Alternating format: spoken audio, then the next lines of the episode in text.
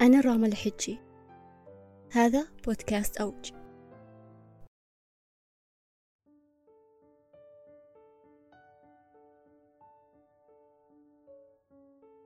يقولون إذا جبت نبتة ولاحظت إنها بدأت تذبل تقعد تناظر إيش هو السبب؟ هل هي الشمس ولا ترابها ولا مائها؟ ما ننظر للنبتة نفسها بل ننظر لبيئتها بالعوامل اللي تأثر فيها. هذا بالضبط يتطبق على الإنسان. يقول مارك توين أخبرني عن عائلة الشخص وأصدقائه ومجتمعه وسأخبرك عن آرائه.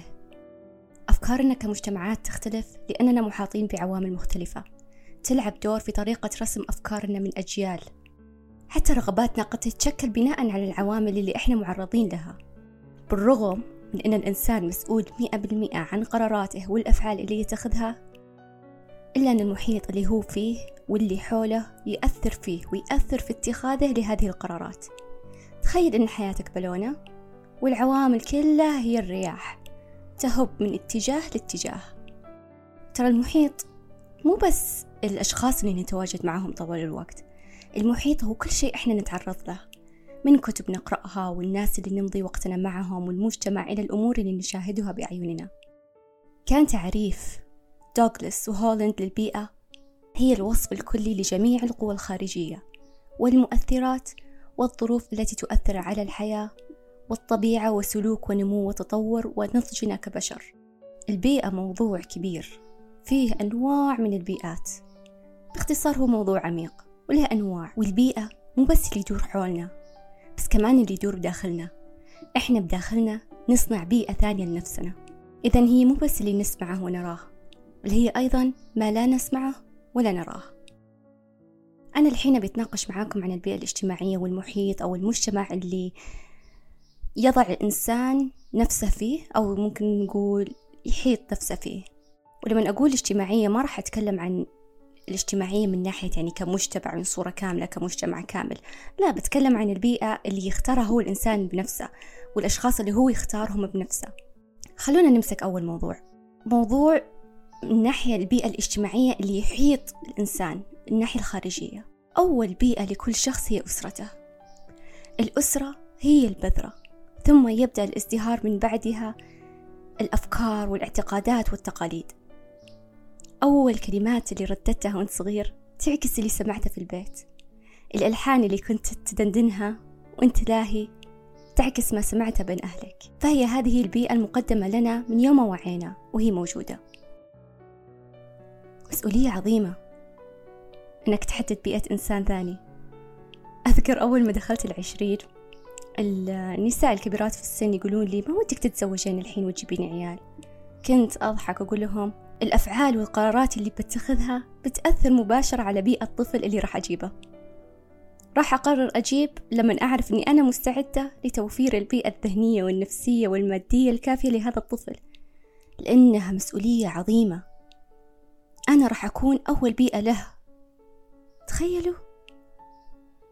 طبعا زي ما قلنا الإنسان في النهاية ترى مسؤول عن أفعاله وقراراته لكن الفكرة ترعبني إن أفعالي ممكن تغير أو تلعب دور في مسار كائن حي ثاني.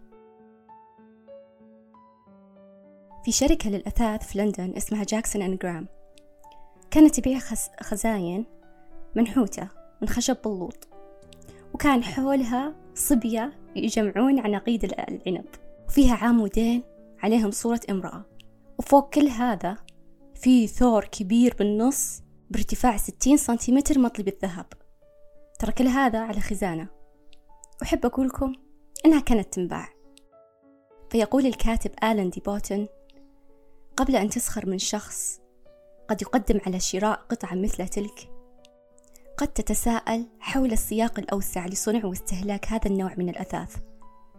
وبدلا من أن نهاجم المشترين ربما نلوم المجتمع اللي عاشوا فيه. لأنه ورطهم في هذا الوضع العسير حيث يصبح شراء خزانة مبهرجة عملا ضروريا ومعوضا من الناحية السيكولوجية. المكان اللي إحنا فيه ممكن يخلينا نرفض بعض الأمور ونتقبل بعض الأمور بناء على اللي يحيطنا ترى بعض الأحيان نضيع ما ندري إذا هذا العمل أو هذا الشيء اللي قاعدين نسويه الحين هل هو لنا؟ هل أنا ألبس كذا لي؟ هل أنا أقرأ هذه الأمور لي؟ ترى صعب صعب إنك تقول لا صعب السباحة عكس التيار وصعب إنك تستوعب أصلا أنت ليش قاعد تسوي اللي قاعد تسويه لأنك أنت في نصه طبعا الحين مو قاعدة أتكلم عن الأمور الدينية هذه أمور ثابتة ولها فتوى خاصة أنا قاعدة أتكلم عن الأمور الاجتماعية خلونا شوي نصغر الدائرة وننظر لقرب أكثر الناس اللي نمضي وقتنا معاهم خلينا نقول تسعين بالمية من الوقت دائما راجع مين هم الأشخاص اللي حولك هل هم الناس اللي يدفعوك للأمام يدعمونك يستثمروا فيك بأي طريقة هل وجدت نفسك أسعد وأفضل بوجودهم؟ هل رأيت إيجابيات في نفسك بسببهم؟ فلسفتي في الحياة حط نفسك بين الأشخاص اللي تطمح وتتمنى أنك تمتلك شيء من خصالهم. حط نفسك بين الناس اللي تصب الماء بهدف مساهمة في نموك واللي تشاهد ازدهارك. الناس اللي يتحدونك ويتحدون أفكارك ونقاشاتك.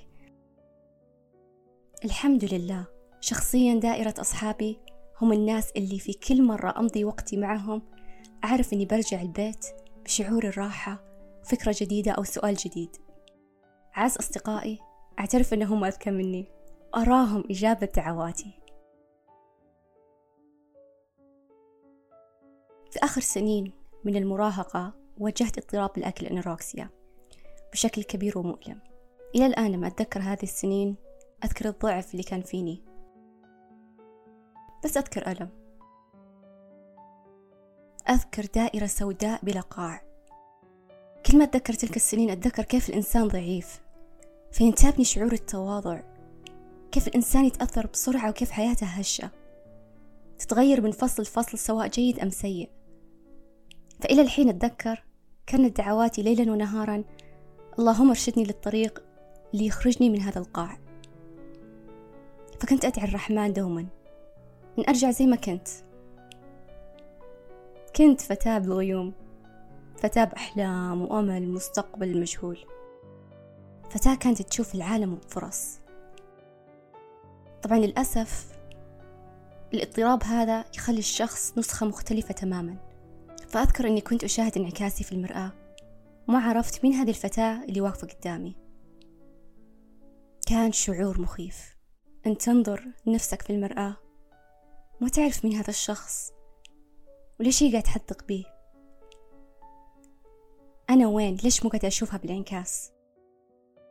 كان القاع يسود ويصبح أعمق وأعمق مع الأيام. غيرت دائرتي لكن للأسف كانت الدائرة خاطئة. هذه الدائرة أبعدتني أكثر وأكثر عن ما أنا وأكثر وأكثر عن أحلامي وأهدافي. لكن كنت محظوظة لأني كنت واعية أنه هذه مو أنا.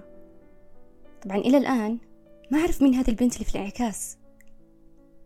طبعا أقول محظوظة لأن في ناس ما يقدروا يشوفوا أن ترابهم وماءهم هو اللي قاعد يوقفهم عن ازدهارهم. لأن طبيعي عندما لا نتمكن من الوصول لهدف أو لما تتكرر المشاكل ننظر لنفسنا دائما. يمكن بعض الأحيان هذا اللي المفروض يصير لكن ننسى كمان إن إحنا كذا بسبب عاداتنا بسبب بيئتنا بسبب كل شيء نسويه ونسمع.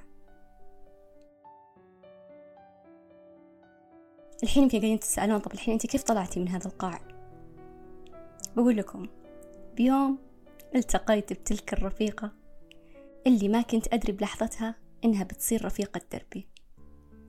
كان أول نقاش بيننا هو نقاش الأحلام. إيش بنصير؟ وين بنروح؟ وكيف المستقبل يبدو لنا؟ فكانت أول قطرة حبر في فصل جديد. ومن بعدها سبحان الله فجأة بدأت دائرتي تتغير أكثر وأكثر. ترى دائرتي مو بذاك الكبر. دائرتي صغيرة لكنها عظيمة. أصبح تسعين بالمئة من الأشخاص اللي أمضي وقتي معهم هم الأشخاص اللي يزرعون الشعور الجيد في قلبي. الأشخاص اللي سرقوا الوقت من متعة الجلوس معهم ومن جمال الحوار اللي يدور بيننا. صرت شخص ثاني مرة ثانية. شخص لما شفتها في المرآة عرفتها. بس كانت نسخة أفضل. أفضل بكثير مما كنت عليه. نسخة تعلمت وكبرت وحاربت. نسخة تعكس دروس حياتها. من بعدها عرفت أهمية الحدود. آه الحدود. ما كنت أفهم إيش يعني. إن الحدود ترى تاخذ صور عديدة لكن هدفها النهائي هو إنك تحمي نفسك من الآخرين اللي ما يدرون إن كلامهم قد يكون حاد كالسيف أو تصرفاتهم مؤلمة كالصفعة. الحدود ممكن إنك توضح إيش المواضيع اللي ما تحب تتكلم عنها. الحدود هي إنك ما تسمح للناس الثانيين تنتقد قرارات حياتك اللي أسعدتك. الحدود هي ما تسمح إن الناس تحط مسؤولية على عاتقك. الحدود هي اتخاذ قرارات بدون تدخل أحد. ففي صور كثيرة للحدود. لكن أنت تحطها في النهاية عشان تسعد نفسك وعشان أنت تحس بالراحة. فهذه تسمى حدود. فنستهين دائما بالأشخاص اللي نخليهم يدخلون دائرتنا. نستهين دائما بالأمور اللي نسمح لنفسنا نسمعها.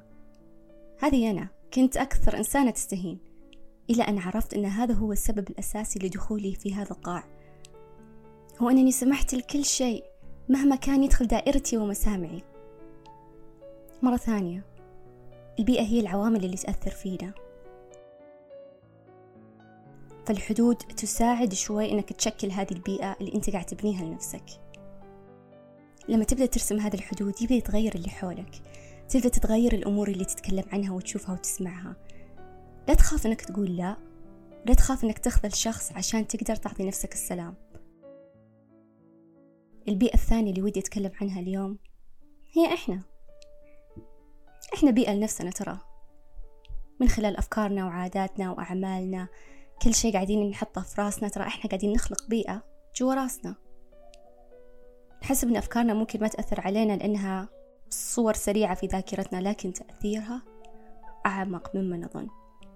كيف تنظر للعالم وكيف تنظر لنفسك يلعب دور كبير بما أنت عليه اليوم؟ الأفكار اللي تسمعها تدخل عقلك وتضع جذورها هناك وتستقر راح يأثر فيك في الوقت. ترى لما نفكر فيها أصلا إحنا نعيش في راسنا نعيش بين الأفكار اللي موجودة براسنا.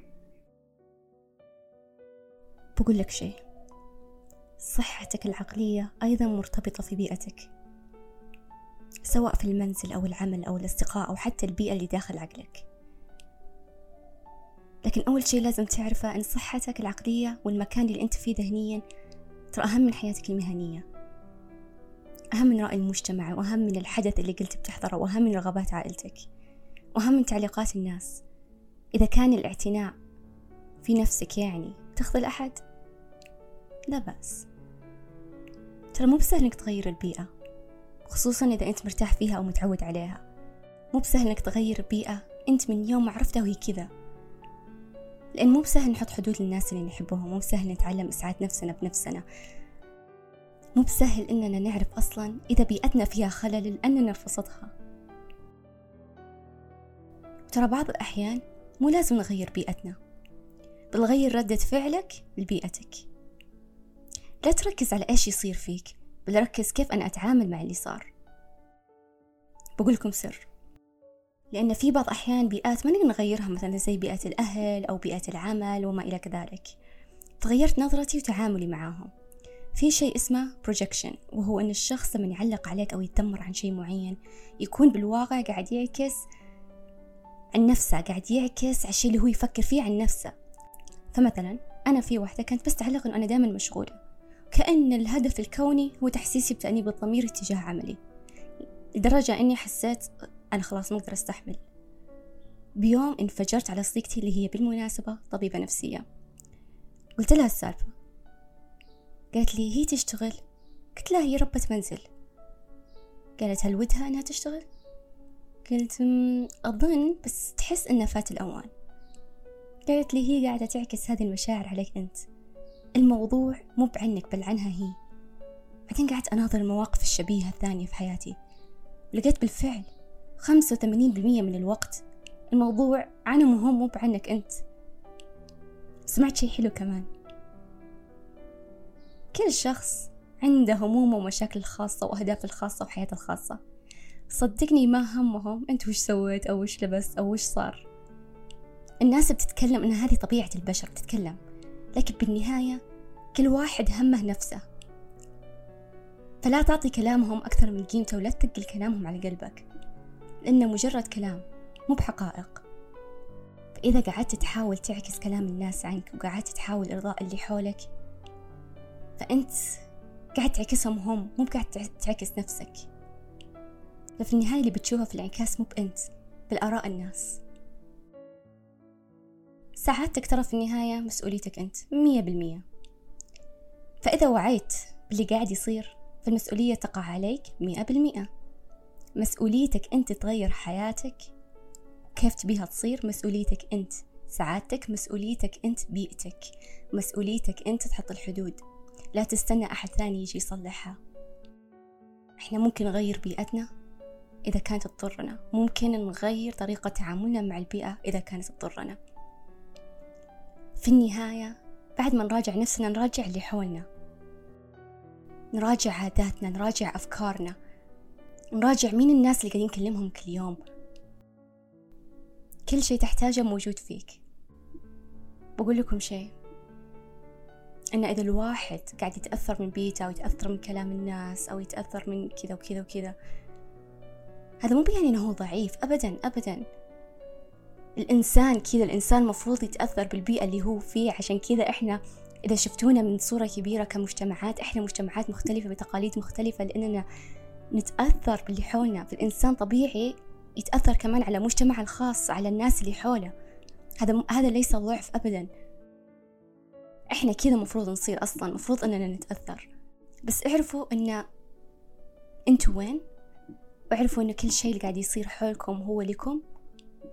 وتأكدوا أنكم في المكان الصح. تأكدوا أنكم مرتاحين. تأكدوا تأكدوا أنكم مبسوطين. مرة ثانية مسؤوليتنا إحنا. كل واحد فينا. أن نعطي نفسنا الحياة اللي نبي نعيشها. أن نعطي نفسنا السعادة. أن نعطي نفسنا راحة البال. نعطي نفسنا الرضا. معظم الوقت كل ما نبحث عنه نجده في ذاتنا. لكن كنا مشغولين وحنا ندورها بين الناس.